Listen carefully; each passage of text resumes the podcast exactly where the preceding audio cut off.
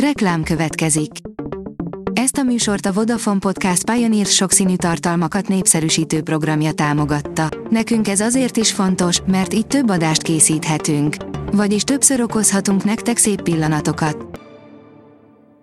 Reklám hangzott el. A legfontosabb tech hírek lapszemléje következik. Alíz vagyok, a hírstart robot hangja. Ma június 4-e, Bulcsú névnapja van. Az IT Business oldalon olvasható, hogy figyelmeztet a Chrome böngésző. Új biztonsági funkciókat vezet be a Google a Chrome-ban, amelyek egyszerűbbé teszik a veszélyes letöltések és kiegészítő készlelését. A Digital Hungary írja, álomfunkció jön a WhatsApp-ba. A WhatsApp a következő hónapokban kezdi el tesztelni azt a megoldást, amivel egyszerre több eszközön is használni lehet majd a csevegő programot. Új horkolásfigyelő funkció érkezik a Fitbit okosórákra, írja a GSM Ring. A nagy okos eszközgyártó cég új technológiákat fejleszt jelenleg, ami a felhasználók számára hasznosak lehetnek. Mutatjuk, most mit terveznek. Miután a Google felvásárolta a Fitbitet nem sok információt hallunk arról, hogy milyen termékek érkezhetnek vagy hogy mind dolgoznak. Az MM Online oldalon olvasható, hogy újabb 5G-s mobillal rukkolt elő a Samsung. A Samsung 5G portfóliójának legújabb tagja a Galaxy A22 5G okostelefon. Az a széria készülékeiben a szélesebb közönség számára is egyaránt elérhetők az innovatív megoldások és a prémium funkciók. A mínuszos oldalon olvasható, hogy településszonda, gorcső alatt a szomszédos országok magyar lakta települései. Erdélyben is elindul a Magyarországi Digitális Jólét Program egyik intézkedése, jelentette be Marosvásárhelyen Jobbágy László, a programot lebonyolító Digitális Jólét Nonprofit Kft. ügyvezetője. Mint közölte, a Digitális Falu program intézkedései közül a település szondát kezdik alkalmazni Magyarország határain kívül. A 444.hu oldalon olvasható, hogy állami milliárdokért megy az űrverseny Jeff Bezos és Elon Musk között.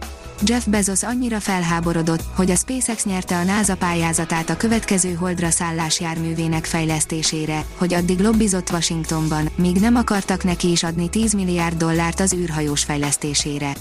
Ehhez viszont Bernie Sandersnek is van néhány szava. A PC World szerint jöhet a Samsung hajtogatható táblagépe.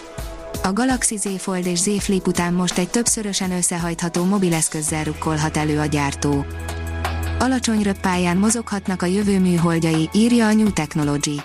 A Manchesteri Egyetem olyan technológiát tesztel, amivel minden eddiginél alacsonyabb pályán keringő műholdakat lehetne üzemeltetni, szinte a végtelenségig.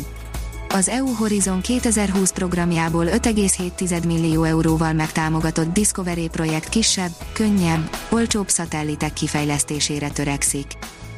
Okosabb az, akinek nagyobb a pupillája, írja a 24.hu szabad szemmel is látható a különbség, a nagyobb pupilla jobb kognitív képességekkel is jár. A Liner oldalon olvasható, hogy levágták a nemzetközi űrállomás egy nagyobb részét az oroszok. Orosz astronauták szerda kora este összesen 7 órát töltöttek el azzal, hogy előkészítsék a terepet a szétszerelési munkálatokhoz. A Bitcoin bázis írja, újabb csapást mért Elon Musk a Bitcoinra Csütörtökön már 39 ezer dollár felett járt a kriptovaluta árfolyama, péntek reggel azonban ismét visszazuhant. A PC World írja, 30 év után térne vissza a Vénuszra a NASA. Az űrhajózási hivatal rögtön két missziót is indít a naprendszer pokol forró második bolygójára. A Librarius szerint tintahalbébiket lőnek föl a világűrbe Tintahalbébiket küld csütörtökön az amerikai űrkutatási hivatal a nemzetközi űrállomásra, amelyeknek fontos szerepe lesz az űrutazás hatásainak vizsgálatában, számolt be róla a BBC News. A hírstartek lapszemléjét hallotta.